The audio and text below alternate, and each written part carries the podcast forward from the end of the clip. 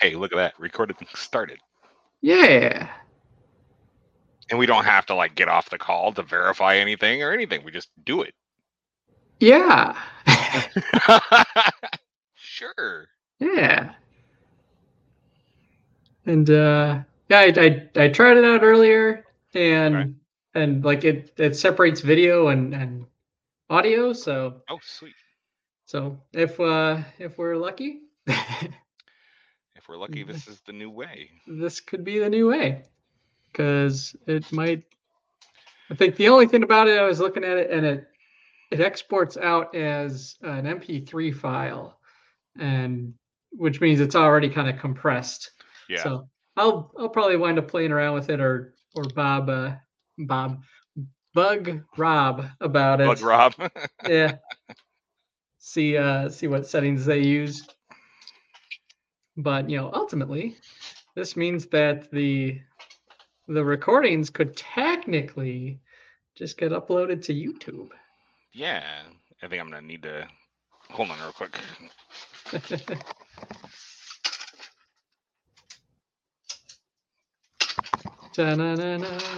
That's a little bit better. Yeah, that's not too bad. You don't have a glare from my... A little bit. Well, yes, because I'm bald. Yeah, it's a factor. It is. For those of you listening on the audio side, we're playing around with video. Oh, yeah, effects. Audio. Yeah, because you're listening to Dead Zone, the podcast, and I'm Brian. And I'm Rick. Welcome to the Dead Zone podcast. Dead Zone is the sci-fi tabletop.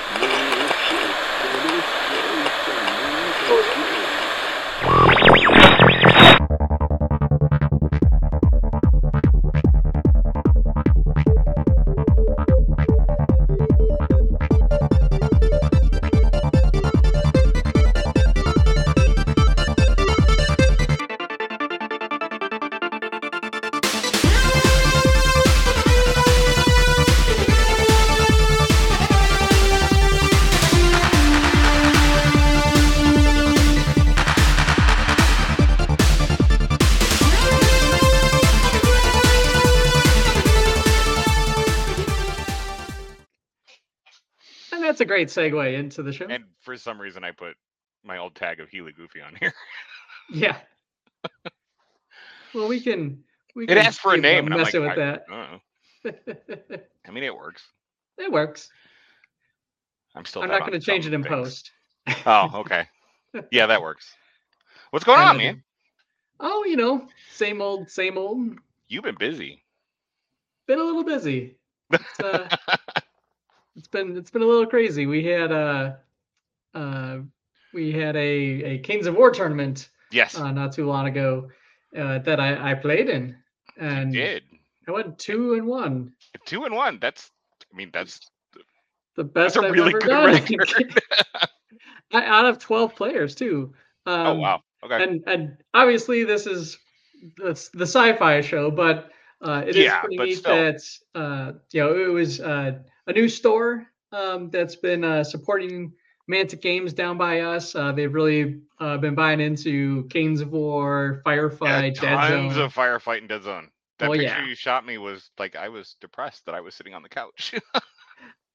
I won't lie. I was like, I think I told Chris when I was there, I was like, I'm going to go take a picture to make Rick sad that he's not here with us today. Yeah. So what was in that picture was the spread of Mantic product that they have, which is considerable for one thing. And then also they have a lot of the new stuff that just came out like in December. Yeah, the new Peacekeepers. The new Peacekeepers with Phase Claws, the Assault Enforcers with Phase Claws, the big heavy weapons platform Enforcer Pack, the big Peacekeeper, big heavy weapons guys. I forget what they're called off the top of my head. I actually wound up picking up two of those things because A, I'm supporting that store because that's awesome of them, and B, they're really cool models and I want them.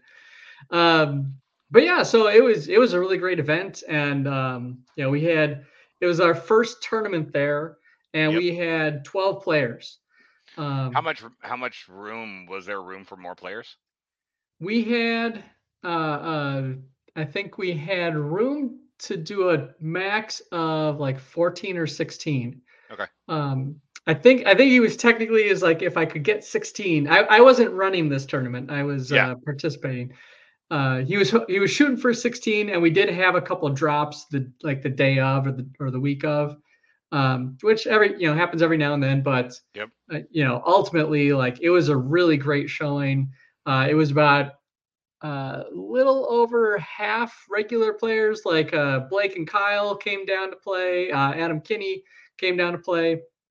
But there is a good half of them, I want to say, that were new to Kings of War. Oh, sweet. That were locals to the store that heard about it and bought in. And a whole bunch of people came and saw us playing. And awesome. I think they moved quite a bit of product that day. So that was perfect. It was a really great time. Yeah. Cool. And like I said, I picked up some more Enforcers. It's really weird seeing you buy Enforcers. I mean, I've got to have antagonists. And I do have the whole Firefight starter box for Enforcers. And now I had a buddy drop off a starter set for Marauders too. So. Oh, darn. I'm collecting all the factions, I guess. The real Rebs. Yeah. There's Rebs all around. Rebs for everybody. Rebs for everybody. I still think it'd be fun if the Rebs were auxiliary units that the Marauders could bring on. I would totally play Rebs like that. Yeah. That could be a fun way to trickle them into the Firefight scene. But yeah, we'll have to see if something like that comes to next year. But we do have a couple of things of note, of newsworthy things. Since Happy New Year, everybody. Yeah. This is the first recording since the new year started. Yep. And kind of with that, a whole bunch of news happened near the end of December. 12 days of it. Yeah. And so, to recap one of them, obviously Warpath is the epic scale version of the game is coming to Kickstarter. It is going to be launching on February 14th. Mantic is constantly posting about it, and with some really neat posts too, because they're articles talking about the rules, and how the game plays, and it's sounding. It's really building up well. So I'm excited to see it. It's a scale that I don't play at. If you've known me for a while, Rick can maybe attest to this, is 28 millimeter is kind of my sweet spot. That's where I like to be. It. 32, something about it I just can't do. Even smaller, I'm like, So the size kind of reminds me, I think the last time I played anything this size was Risk. Yeah. There's a few other random board games that had tokens that size. Yeah. But yeah, I've never done anything at that size. It'll be interesting to see how my skills go at painting that. That's super tiny. It's super tiny, and the screenshots we've seen of them, the models look really detailed. Very detailed, that scale. Yeah. So, yeah, we'll have to see. But I'm excited for it. I think the community is excited for it. It sounds like they might be doing kind of a combo of produced product as well as exploring. Probably throwing some up on the vault, or some other. Mechanism for releasing 3D models for it. I imagine it'd be the vault, but they partnered for the scenery too. Yeah, that's right. They did announce some new scenery that fits the scale, which is awesome. because your typical Dead Zone scenery does not fit that scale. Might not be appropriate. I mean, towering buildings. You could still pull it off. Sure. It would just be like, you know, how it's like in Dread, where it was the mega cities have the big apartment complex that are practically a city themselves. You know, that's just a Mantic building in the Warpath setting. But, yeah, speaking of scale and other announcements. Scale. Halo. Yes. Mantic Games is going to be working on a Halo tabletop game. Yes. And it sounds like, you know, details are few and far between at this particular time. But, you know, there's a lot of buzz around it already. Oh, yeah. From, like, their one article that they posted about it. It blew up. It was everywhere. I mean, people are excited for Halo. And the scale is one thing I think they caused a little confusion when they made the announcement. Because a little bit. They specifically said, like, Spartans were going to be 40 millimeters. Spartans. So the Spartans, that's the important part right there. The Spartans are 40 millimeter. Or 40 million, which is a pretty decent size. I think is that a little bit bigger than Shatterpoint, the new Star Wars game. So it's a bigger scale than most miniature games out there for, you know, a single mini.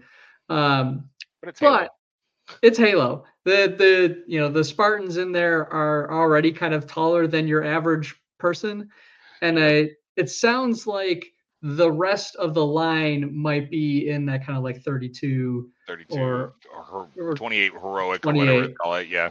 Yeah. So the models themselves will be a little bit bigger scale for like your average human in it, but then the Spartans are going to be a little bit taller than them because they're the big guys. And I imagine some of the other, you know, models will be too. So as of right now, they haven't. Again, details are few and far between. Yes. Really, really hoping I believe it's going to be a skirmish game.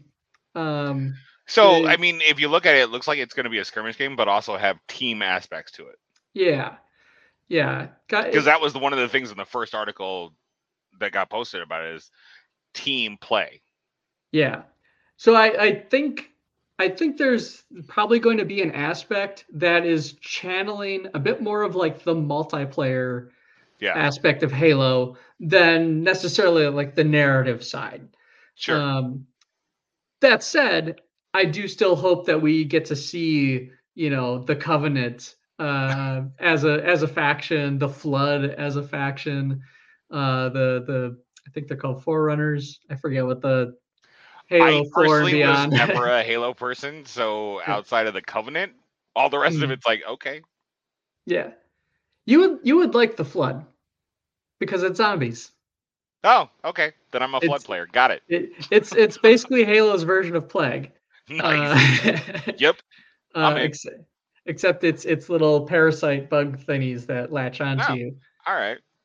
And paralyze you, and then you mutate. It's great. So that's going to be, you know, really neat to see how that comes about. We're expecting more announcements, obviously, as time goes on, especially at Adepticon. You know, when like your community manager posts a Spartan helmet, it says "See you at Adepticon." Just saying. I think he posted it in the Pathfinders group, though, so I don't know if it's public. It is so you may or may not have seen a post about... may or may not have. Yeah, we can no longer confirm nor deny that the existence of that, or whether or not Ronnie is going to be at Adepticon. He's going to be at Adepticon. I would hope so with this one. Yeah. So Speaking of Adepticon. Yes. Look at that segue. So obviously Adepticon is coming up here, and for whatever reason I didn't write the exact dates down on my notes. Yeah, so March Adepticon 22nd, 23rd, 24th. Yep, the 20th through the 24th officially. Yeah, because I think it starts on a Tuesday or Wednesday. Yeah, it starts like they set up Tuesday and it starts Wednesday or something like that. It starts early for a lot of other games. We've never been there that early. No, we work. But what that means is, Friday is going to be Firefight. Yay! So the whole lineup, there's a whole bunch of Kings of War events, including a Team's Ambush one, which is kind of taking place, replacing I think how to use it that Mike Carter usually runs. So Team Ambush, I think that's probably going to be a huge blast. I think that might actually be Friday as well. There's Armada, which is also going to be Friday, the official tournament, as well as a big game Armada event, coupled with the big game Kings of War. Of course. And for those that are unfamiliar, I don't mean that it's like, oh, the big championship game. No, it's gigantic game of Kings of War, where 16 feet. Something like that. I was talking to Kyle, and we're talking over 20,000 points or something per side. It seems like it's like 16 or 22 feet because it's a few tables. It's a few tables worth, and it's two. I believe it's kind of a Forces of Nature Trident Realms versus like the Forces of the Abyss and Abyssal Dwarves. I think has been the last couple, but they're always working on new. So I wonder how big they're going to make the Armada part, because I remember before it was a small section of it. Mm-hmm. I mean, it was the right size for Armada, but like in the scale of a big game, it was just a regular size of Armada that was being played. Yeah, that was connected to it. So it's kind of one of like, how crazy are they going to go with Armada? These guys go crazy on it. So Blake and Kyle, they run a great job. It's a rather relatively casual event. It's great. It's a great hangout time. I think people learn how to play Kings of War a lot of times at that kind of event. And so definitely check it out. Tickets are up for that. And then obviously there's Firefight, which is going to be Friday evening. It starts like at 3:00, I think. In 3 rounds, right? 3 games, and we're getting done at 11.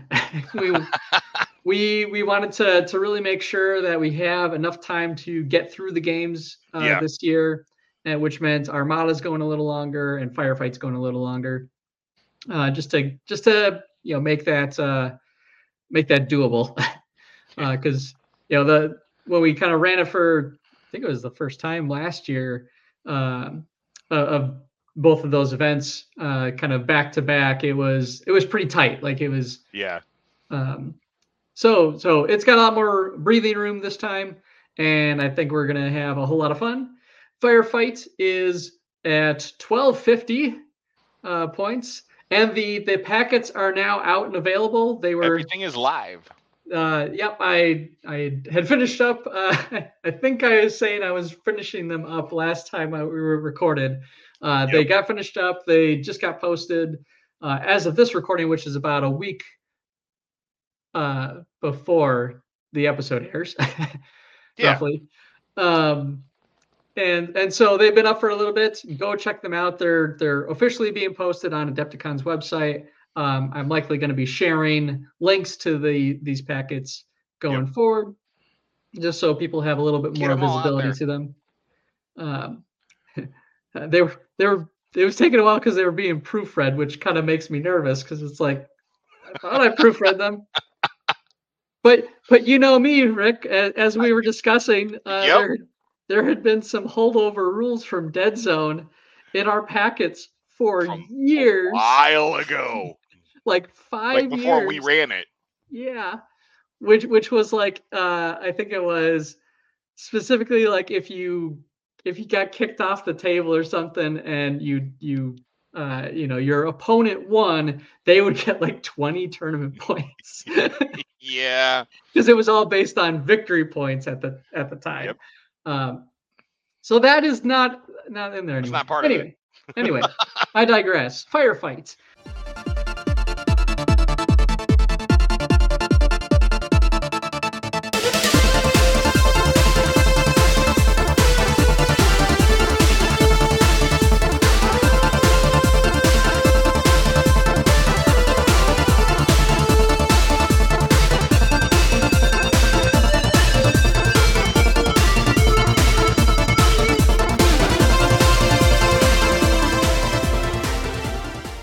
Hey, I'm Chopper. I'm Brian. And I'm Rob. From Mobile Armor Radio. And you are listening to Dead Zone, the podcast with Rick and Brian in the morning. Never heard of it. I don't even know who those guys are.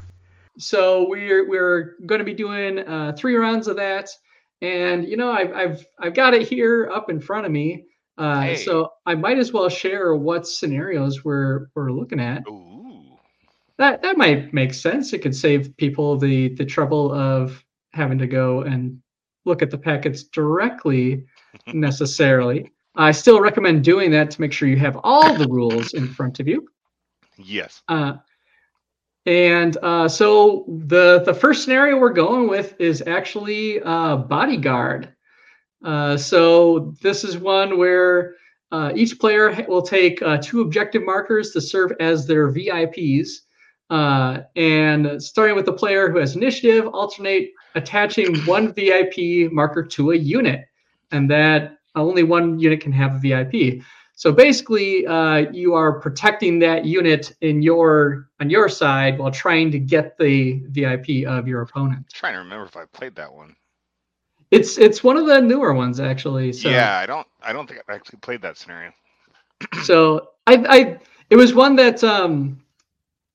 Yeah, I kind of read it. I was initially kind of hesitant because it's like, do we want to be messing around with things like, you know, drones and stuff like that? But, you know, I did kind of have that thought. I was like, well, if I think about it in terms of Kings, like this is no different than having a loot token on your pretty much unit. So, like, if they can play these games in the tournament, saying we can play these games.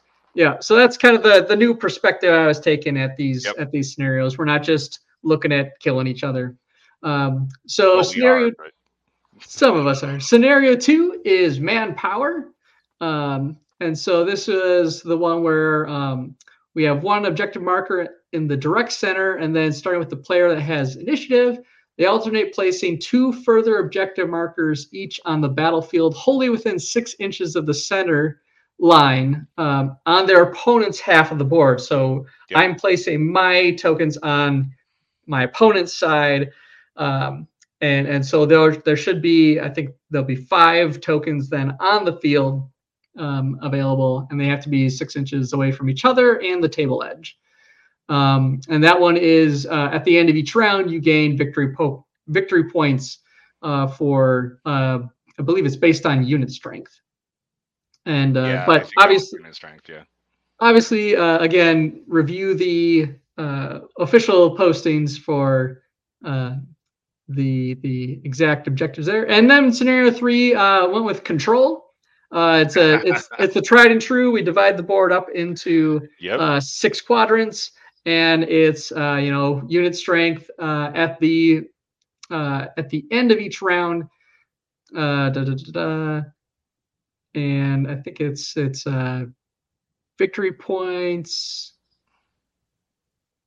Yeah, based on like what side or what portion of the board you're on. So it's like 1 VP for yours, but if you're in your opponent's half of the board, it's worth 2 and or worth 3, and left and right of your opponent's half of the board is worth 2. So kind of center is worth 3 on your opponent's half, and then 2. This is the one where you throw your little high-scoring unit into a mule and charge across the board. Yeah.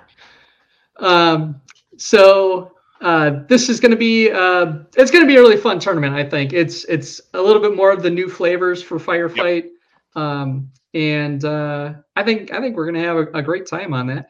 And you had how many players did you have last year?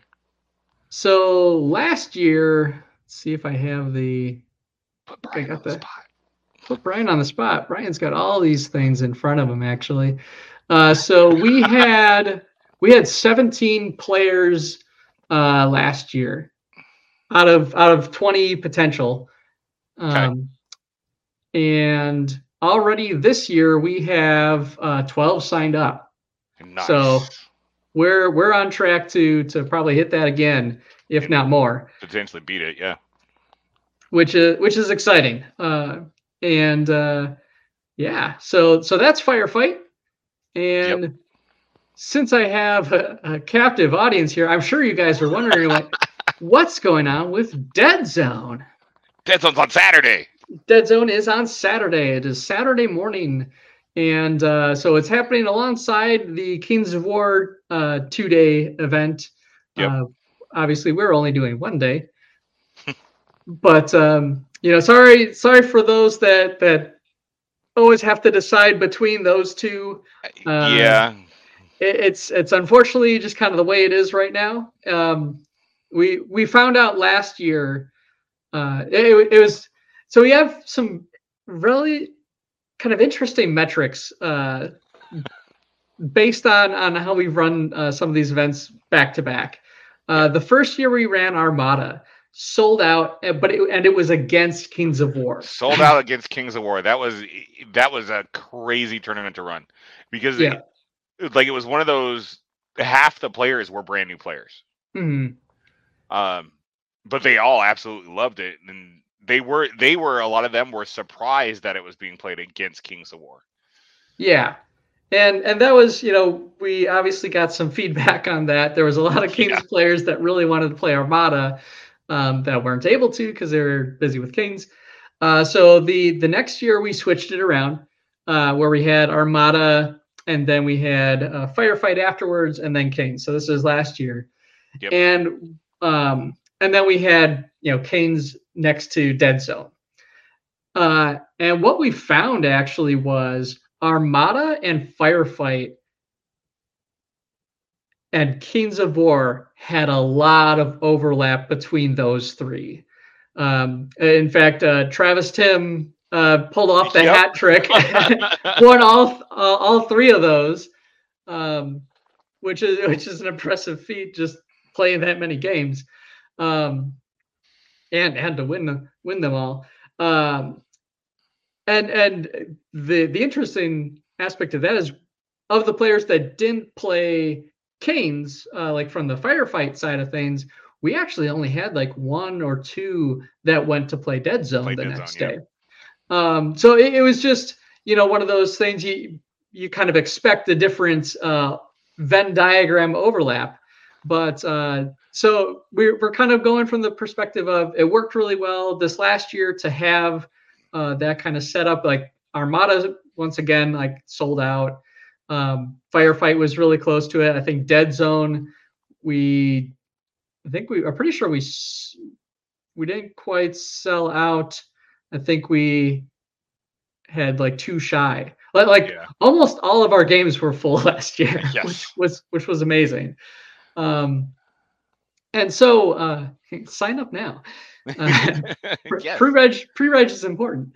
Sign up last week. Yeah. So, yes, we don't get sidetracked on this show at all. So Dead Zone, as a tournament goes. 175. Yes, we are doing 175 this year. So actually you had an interesting little tidbit about that. So 175 is ours. That's our favorite for Dead Zone podcast. That's what we absolutely love playing at. Mm-hmm.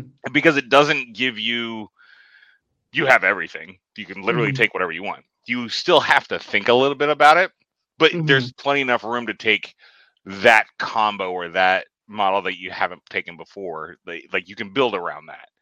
Yeah. You guys found out pretty much the same thing with Kings. Yeah. On the smaller level, you were playing it what was it, 1500? We were playing at 1500. So this is the tournament that I was just playing at. Yeah.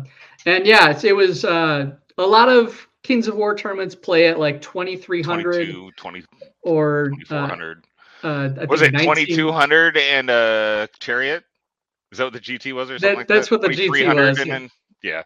But yeah, so this was the tournament that we had run here was 1,500 points, kind of to be a way for the newer players to be able to kind of get their models together. Yeah. That are just starting out, and you know, a bunch of them are working off just multiple ambush boxes and stuff like that. Yep. But you know, it kind of wound up being a nice little sweet spot where, while still kind of challenging, right? Because it was, yeah. You know, I kind of had to make that decision of like, oh, I really want to take this unit because it gives me this advantage. I'm working within the unit building constraints of having to take X amount of this type of unit to unlock this type of unit. So there was a lot of considerations. It did make list building, you know, really, you know, an involved process as opposed to, well, I know I'm going to be taking that and that and that, yeah. because it's a, you know, no brainer kind of thing. It's like, well, no, you weigh your decisions when you have kind of tighter constraints on your list building, and that's kind of why we like the 175. Yeah, because I mean, so at 150, you're taking kind of a standard list. You can't really go outside of that. I mean, you can take an Iron Ancestor, you can take that Strider, but you're not going to have a lot to back them up. Yeah, you kind of, with 150, I think we've said in the past, you have to specialize in something. Yeah. If you it's really hard to take kind of a generalized 150 list and have it that succeed list. Especially against a specialized list. Yeah, that can easily counter you. But you bump up 25 points, like it opens a lot of doors. Mm-hmm. At the same time, not making it ridiculous. Yeah, yeah. 200. You know, now we played a lot of different 200. Yeah, I mean, it's a fun. 200 is a fun point level because you can bring whatever you want. Mm-hmm. I mean, we've played 300 points, but that's besides the point. Yeah, I've done some. Yeah, but yeah, that 175 from at least how I look at it from a tournament standpoint. You have to put as much time into your list as you do into playing. Mm-hmm. And yeah. I think that's, like, for me, why the 175 is such a sweet point. Yeah. Yeah. And you know, we've run it that way a couple times in the past, even at Adepticon. Adepticon, yep. And then last year we did 200. There was just a lot of people wanting that. So I was like, okay. Yep. But yeah, we're doing 175 this year, and we have a couple of our scenarios picked out. So we're doing 4 games for Dead Zone, and we are starting with scenario 1, Deep Strike. So this is the one where you have kind of a staggered initial line on both sides, with some 4-pointer victory points in your opponent's side of things, and. You know, it's kind of a neat one to really kick things off. You're in the thick of it right away. Yeah, and then to make things a bit more topsy turvy. Scenario 2, we have Scatter. Love Scatter. I think probably my favorite scenario. I think last year we had done. This is, I think, the one that we swapped was we had done Pandemonium.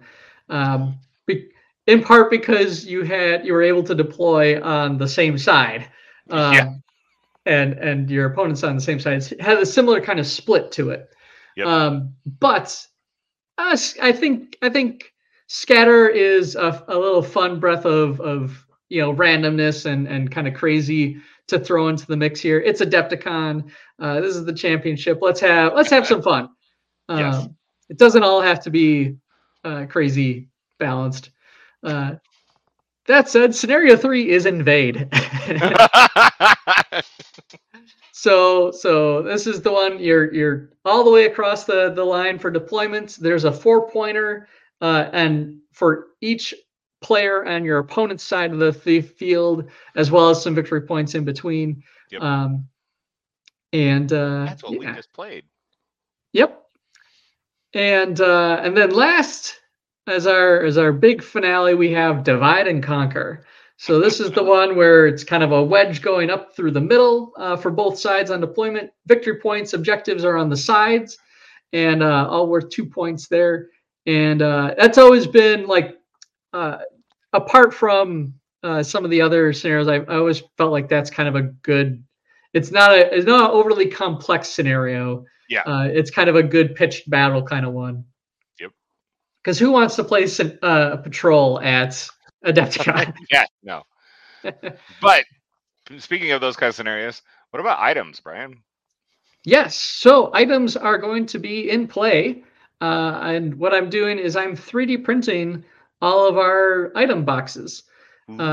So that each table is going to have a preset set of them, yep, of 8 tokens, and each map has an X marked on them as far as where these crates go. So when you get to the table, it basically makes sure that in the past, one thing we ran into is like sometimes people, if they're randomly putting item crates on, they forget to put the Intel item deck, which is worth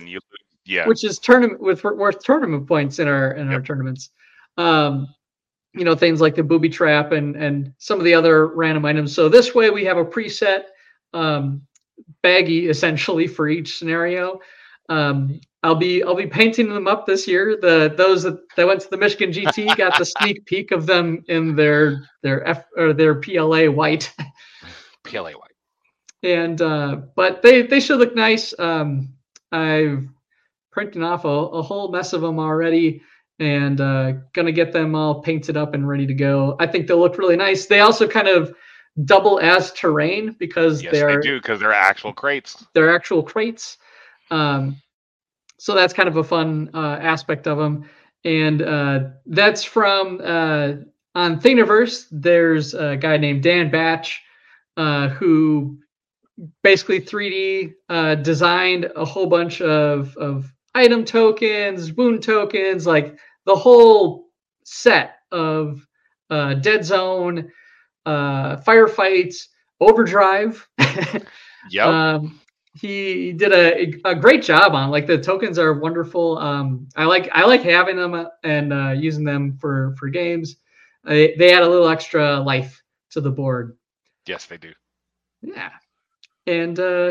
So that's our scenario sets for Dead Zone on Saturday. What time does that one start? So that one starts. Put me on the spot. He likes to do that. That's okay. I've got it in front of me. 9:00 is event registration. All right. And so game one, starts off at 9:30, and we're going to be getting done right around 4:15. So perfect. We got a lunch break in between, and right on. So that should be a really fun time. I'm looking forward to it. It'll be nice that I'm not doing the gauntlet of tournament running this year. Yeah. Our good buddy Dev is going to be running the Armada tournament. He loves that game a lot. For those that went and played was at Adepticon last year, he was doing a lot of the demos and like the Tunnel Runner game. Yeah. Yeah, the mini games. Doomball. And great guy, and he's from the Indiana area, so Midwest represent. And he's really loves Armada, and so he's going to be handling that as well as helping out at the booth. Perfect. And so that just means I'm doing the sci-fi stuff. Yes, which I'm cool with. And I'm still not 100% sure if I'm going to make it. Yeah. Well, we'll.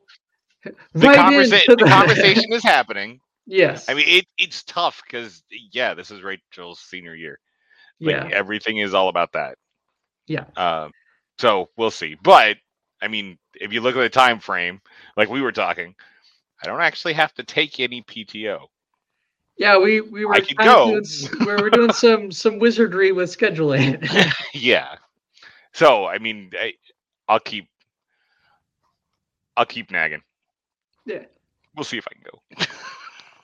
Hopefully. It would be a really fun time. Yeah. It always is.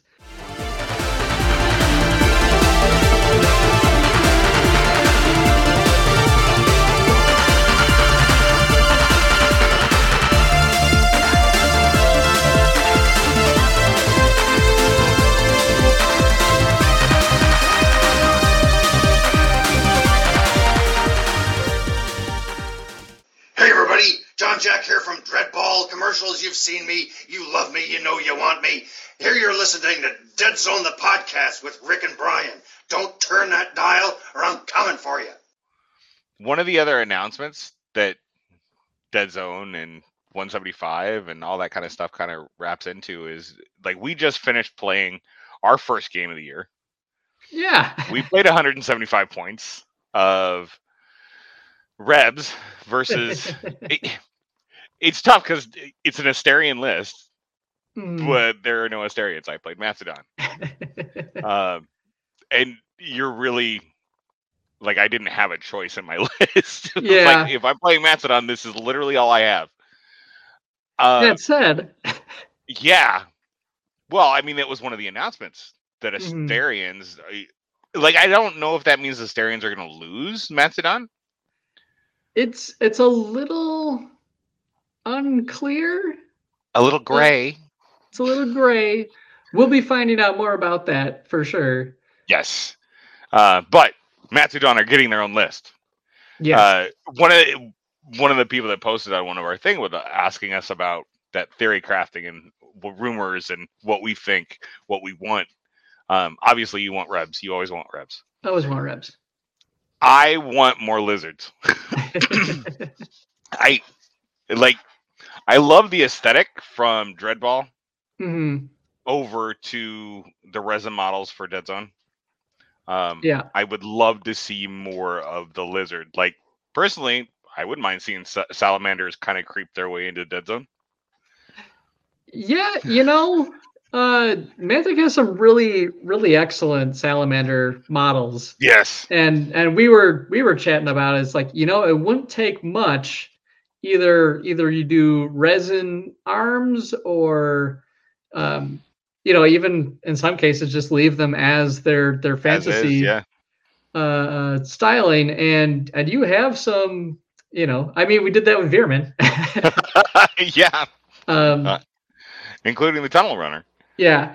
The only thing is, and kind of with that is, like, I hope the community would embrace that idea as opposed to, I know there's some initial kind of knee-jerk pushback on the blending of the genres, and the model lines. But honestly, like, if you got it, you know, use it.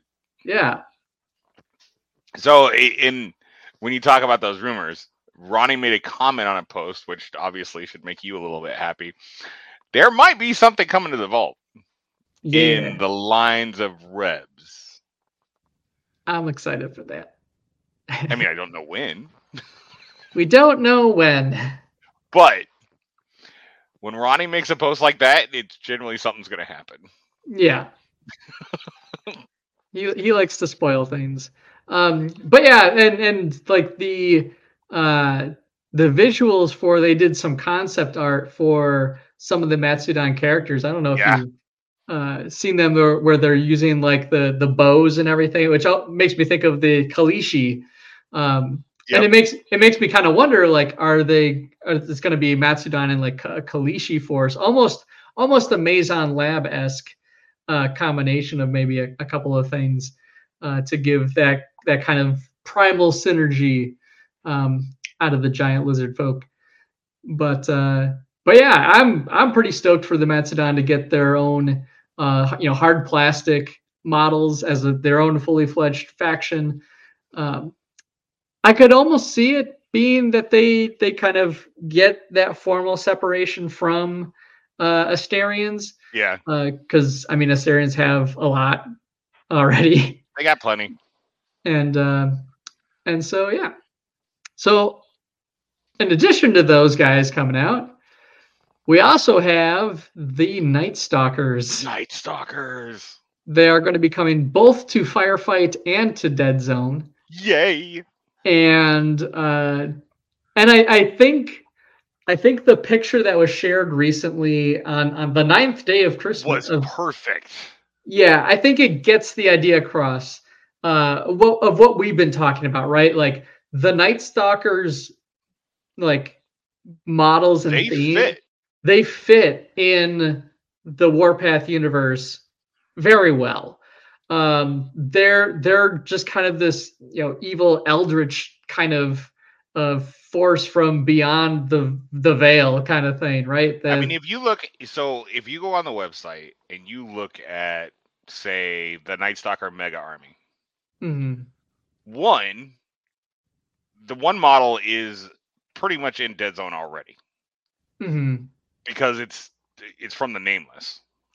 Yeah.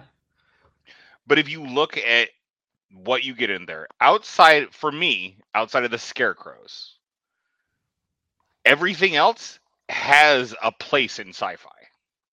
Mm-hmm. Yeah. And honestly, right out of the nightmares of sci-fi, because including the Scarecrows, Event Horizon. Everything about them is Event Horizon. Yeah. Or even like a bit of Doom, and you know, yep. they have some sneak peeks on that post of some of the painted up models. Yeah. Of course, they're like little zoomed in screenshots of them. I think they're going to look really wicked. And it sounds like their full launch is scheduled for May of this year. The distant future of 2024 is now. Ooh. So, and I forgot to mention the new plastic Asterians and Matsudon are going to be coming out in June, is when they're getting rolled out. So it's gonna be a pretty sneak peeks at Adepticon. I think we might, because you know you always have the studio models. Mm-hmm. They always have some random studio models in the glass case. Yeah, that would be sweet to see some Firefight / Dead Zone Night Stalkers and Matsudon. They've got a lot of sci-fi to be showing off this year, and I know we're not even talking about Spartans. no, and that's kind of what I was just thinking about. Is like, you know, last year one of our kind of recurring topics was we were kind of having a bit of a drought with the sci-fi in kind of the summertime. This was, you know, before Command Protocols came out for Firefight, and you know, starting off this year, we're getting, you know, the Kickstarter for Warpath is kicking off. We've got this, you know, new Halo game happening. You know, in May and June, we're getting new Dead Zone and Firefight factions and stuff rolling out. December we had a whole bunch of new Enforcer models come out. Yep. Like we're kind of we're on the different swing of this now. We're on the other side of the pendulum. Yeah. So take a back seat, Kings of War. As we steal your Night Stalkers. Yes. But no, I think I'm really looking forward to it. I like the evil factions, the Night Stalkers I find are kind of the most compelling to me. Yeah. And I'd like to like when I get around to, you know, maybe painting up another Kings of War faction. That might be my next one. Cool. Just because I like the idea, and then I'd have a kind of good and evil faction to play against and introduce people to the game. So the trick then is making sure that I have enough left over on round 25 millimeter basis. At least for Dead Zone, yes. At least for Dead Zone. Yeah, we'll see on the Firefight side of things. I think my buddy Chris might have that handled because he was already getting that together and wants to get those beta rules tested out. So nice. But yeah, so we got some neat stuff coming in the Warpath side of things and sci-fi in general. But yeah. And then one last thing for Adepticon, to circle back to that real quick. So word is, as of right now, there are not plans for a formal Mantic night. It's just kind of more of that the space kind of keeps getting more and more expensive. And kind of the requirements and restrictions that they have on it kept getting weirder.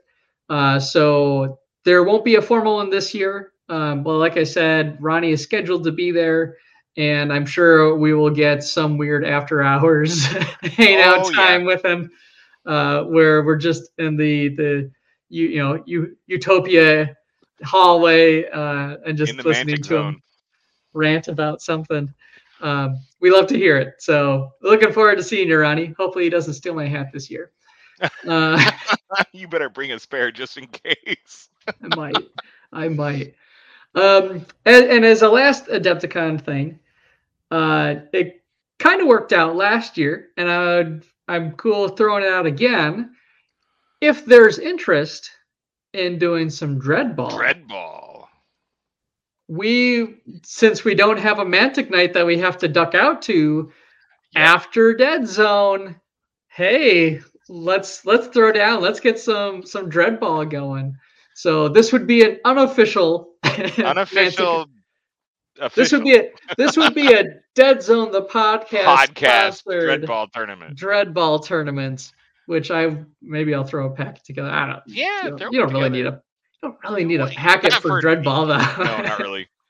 I'll just say right now, we'll do 1,200 points for the list. So it's a bit more than your starters.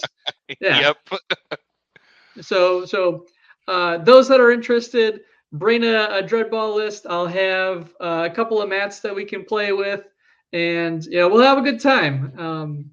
And I think now that I've made that announcement, we can convince Jeff Burbage to come over. And Rob, those guys are always a blast to play Dreadball with. Oh yeah. Either a pseudo tournament style, depending on our players, or we'll just throw down with some Ultimate, because it's that's just such a wonderful time. Ultimate is the best way for me to play Dreadball. Yeah, it's also the only time I've ever won. I do win more at Ultimate than I do at regular Dreadball. I think it's because everyone kind of ignores. Everybody ignores Brian because he's the Rebs until it's too late. So throwing that out there, I'll probably throw together a Facebook event invite, and we'll make it our official unofficial tournament. It'll work. Yeah. And so I'm trying to think if there was any other Adepticon-esque announcements to throw out there. I think that covers most of them. So I know we've been going for a while, but I do want to turn us over to our hobby table, which is our table.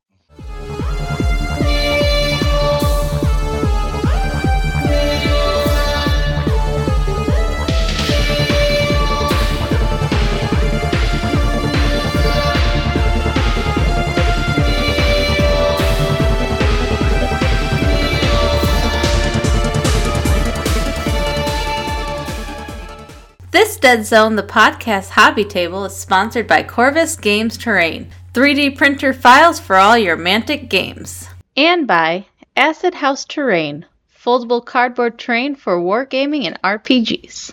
Sponsored by Corvus Games Terrain. Yay! And we were talking about the success of the Magna Fortuna Kickstarter project last year. Yes. Yeah, last year. It is. It was last year, man. I meant to say last time, but yeah, it was last year. And kind of with that, I had a chance now to really dive into what came in that set and some of the other products that he threw out there. and including the rock formations and some of the plants. The Magna Fortuna stuff, I'm starting to print the infected nice buildings, and they do look really sweet. I'm really geeked to get those painted up. I'm trying to figure out if I want to do a slightly different paint scheme than the one that I kind of came up with initially, just to try and find something that maybe is just a little bit faster and easier to do in bulk. It might just be a matter of like changing how I do the striping of it. Because before I was doing kind of a solid blue, I think, forget if it was on the bottom or the top, and then white. And I was finding like the white was just a little too much. And I was actually having to do like a full undercoat of like the dark blue, and then I would wrap it in paint or tape and then do white spray paint over the top of it. And I'm like, that's a lot of effort. And I think like painting around the infection might get a little tricky with that scheme. So looking at maybe doing something else, but equally as simple, hopefully. And that said, like apart from the buildings themselves, I printed off some of the fences. Like the laser fence is really neat. I've got a pair of those, and like I said, some of the rock formations as well. I need to get some rock formations printed because, like, okay, so because of my back surgery, I haven't hobbied in 2.5, almost 3 months. Yeah. But it was that random. Actually, I think it was not the last Lions game, but the Lions game before that, where I decided, you know what, I'm gonna make some scenery. Mm-hmm. So I pulled out a lot of the Mantic scenery, and I started building some buildings. And it was like, usually when we make scenery, we build enough pieces that we fill a board, mm-hmm, that we can mismatch and throw your scenery and my scenery together and just mismatch them and build up something for a tournament. Mm-hmm. This time I decided to like actually build a map using the newer map with the roadway in it, and started using some of the scenery pieces you get in the 3rd edition, the signs and the overhangs and the bar stool setup. Mm-hmm. It looked really cool. It did. It was a lot of fun to play on too. But I need some rock formations and a couple other things for that to be a full table. Mm-hmm. But that being said, because I finally got to play a game with you, it was like, oh yeah, I need to do some hobbying. I haven't done it in a while. So I've started with that. And as soon as we figure out printing things, I'll be able to print more. I mean, I did print some Nameless for you. That was thing. Yeah. So similarly, the vault, we had, it was the big time for all the Nameless models to get some love. So we had like almost the full Nameless line, except for some of the like that was pretty much the starter. Yeah. And the detail is insane. I mean, when you were here, we pulled out one of them and we're comparing them. It was like the original like purple plastic ones. Yeah. Versus the resin. RE, they've got the Nameless on there. And the Nameless were originally from Star Saga. Yep. What else is in Star Saga? The Rebs. Granted, and some of your favorite. Some of the Rebs. Some of my favorite Rebs, including like the spear, there's a Sorak model, there's a Rin model, or there's actually two because they have the character creation set came with a bunch. The Yendage and the Rebel Troopers, for the most part, were still kind of the original ones that they had packaged up. But they do have like a Reb Trooper unit, the one that's throwing grenade, and obviously the our giant monkeys. Your giant monkeys, the Simians, the Alpha Simians. God, I hate that monk. I hate it. Simian brawlers. They're so cool. But yeah, so excited for more stuff in the vault going forward. And I'd be remiss to mention, if I didn't, that we still have a coupon code with Corvus Games Terrain, yep. Which is DZ Podcast February. And use that when you're checking out on either his personal web store, or he is in the process of migrating to My Mini Factory. Yep. Not everything has been ported over yet. As I understand it, it's kind of a slow going process. Plus, it's still rolling out stuff for the for Magna Fortuna and everything like that. So. He's still doing what you call it fulfillment on a lot of that kind of stuff. So it's a bit slow going, but I believe that coupon code would work on both stores. Sweet. If not, let us know and we'll get you squared. We'll get you squared away. So speaking of 3D printing, I wanted to throw a shout out real quick out to Polar Filament. Yeah. So. Just randomly, we found a local site that does PLA filament for us. Yeah. They're called Polar Filament. They're right out in Brian's neck of the woods. Yeah, not too far. We both picked up some. They put a lot of PLA on that spool. Yeah. Like, it's full. And at some point in the next month or two, we're actually going to get a chance to do an interview with them. So yeah. It'll probably be one of those 0.5 episodes for us, because it'll be all about 3D printing and their journey, yeah. and how they ended up figuring out to do PLA in Michigan. And they have a whole variety of what color did you get? Products. I did go with white, because I did. I'm one of these days. I do a white and everything. One of these days, I'm actually gonna do it in black, because I always black primer everything that I 3D print anyway. Yep. And it just doesn't make a lot of sense if I'm just doing that for the Zenithal effect. I went with blue. Yeah. I never used blue PLA, so I was like, yeah, sure, I'll try blue. Because I did want to kind of compare and contrast, because I did have some whites from the other filament that I was typically getting off Amazon, but I've already printed a couple of things so far, and I'm really happy with the result. Yeah, it's nice and still nice and clean. There is a visually distinction between the two. Is there? Which I do kind of like. It's kind of a more dense isn't the right word, but it's a more full color of it. I don't know if a picture would really translate. That yeah. I've taken a couple of here's one and here's one here. So we'll see. Maybe we'll see. I'll share those. But yeah, so Polar Filament is they're located near where I live. So Troy? Yeah, the Troy area. Yeah. So if I don't feel like waiting a couple days for my filament to arrive, I just hop in the car, go for a quick trip, and I'm back in an hour with a spool of filament. So. That should be pretty fun.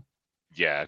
Especially since I've got a couple of friends that are like, hey, I want to start printing Dead Zone boards. I want to start printing MCP buildings from Corvus Games Terrain. And there's 30 buildings. I'm like, okay.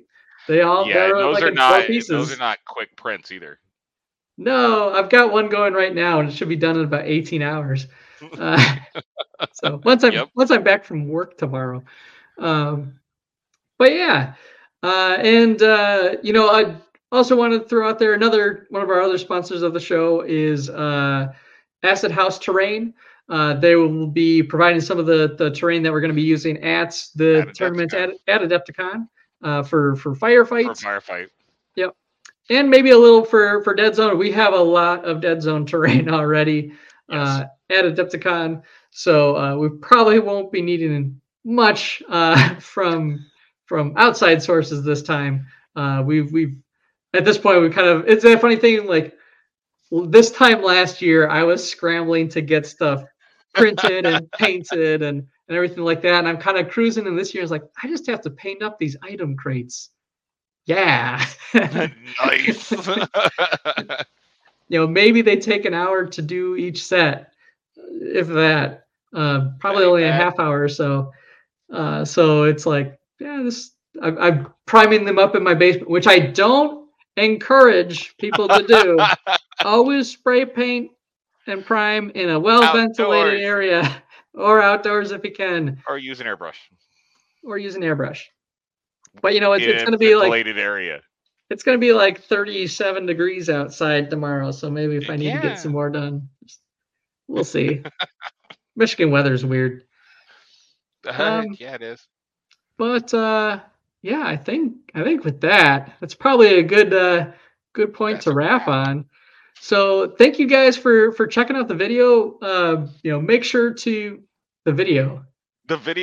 I'm doing it. Oh, and gosh. It's tough because usually it's just an audio thing. Yeah. The last couple times, like, that's when we started doing the look. Well, we could look at each other. Yeah, we have cameras. If we keep doing the video part, we will actually start like bringing models that we could put in front of the camera. I mean, and show you stuff. Rick's technically, I can go like this and go. He can do that. Where's my camera? Yeah, where it? It's one of my Matsudon. They do look really cool in person. They're also very mean. They're rough. We kind of glossed over the fact that the Matsudon really wrecked house on the Rebs that day. You took two of them out. There was more. And you had an amazing 8-train. I had an amazing 8-train to take out Oda Sorda with a Rin with dual pistols. Yep.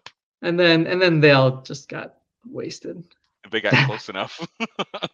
They got too close is the big part. And they just kept bouncing. I didn't think I was going to like the knockback. Like, when it comes to a fight thing, because, like, no, if I didn't beat you, I want you to stay in the cube with me. Yeah. But after, like, the way I was able to move around with them, with the knockback, that was actually kind of fun. Yeah. Don't bring Rebs into melee if you can help it. Or if you do, bring something that's more like a size 3. Yeah, bring something big. I was running kind of a themed list, and it meant that I didn't have anything over a size 2. My heavy hitter was the Territon Shock Trooper, which I do like. I like that unit. It just it held its own for a while. It held its own for quite a while. But we did confirm my medic could not heal him in the same cube in melee, which was a big game changer. Anyway, we were about to wrap up the show, so thank you for listening.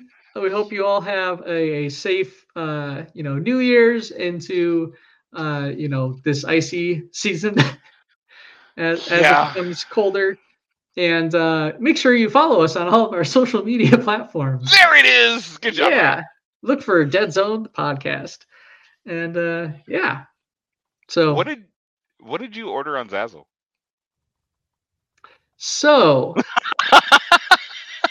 I was gonna end the show, but I might as well leave this part. So new products that we have up on our Zazzle, because they're new on Zazzle. Yeah. You can get yourself a Dead Zone mini speaker, a little Bluetooth speaker with our logo on it. You can also get yourself a Dead Zone tape measure with our Dead Zone the podcast logo on it. Very nice. Which may or may not find its way into prize support for some event in the near future. Some more stickers, because I was running out of stickers to give to people. Cinder, you're not allowed to play with the Matsudon. Meow. She looks a giant beast. If those type of things interest you, hop up on our Zazzle page. It's mostly to just have some merch. We're not expecting much out of it. No. But, it's just kind of neat stuff that, you can get kind of printed on demand. Yes. I still have had no success getting a baseball hat design through Something about our logo, it just does not like to print on canvas hats. Can you see her on my table? Yes, I can. Right over the Dead Zone theory. Hi, Cinder. Don't you dare. I'm going to do it. She looks like she's checking out the Matsudon. I'm going to go eat them. I'm going to go eat them. Anyways. I think that's a good plate to wrap. Yeah, it is. Which is convenient because my battery's almost going to die. Oh, no!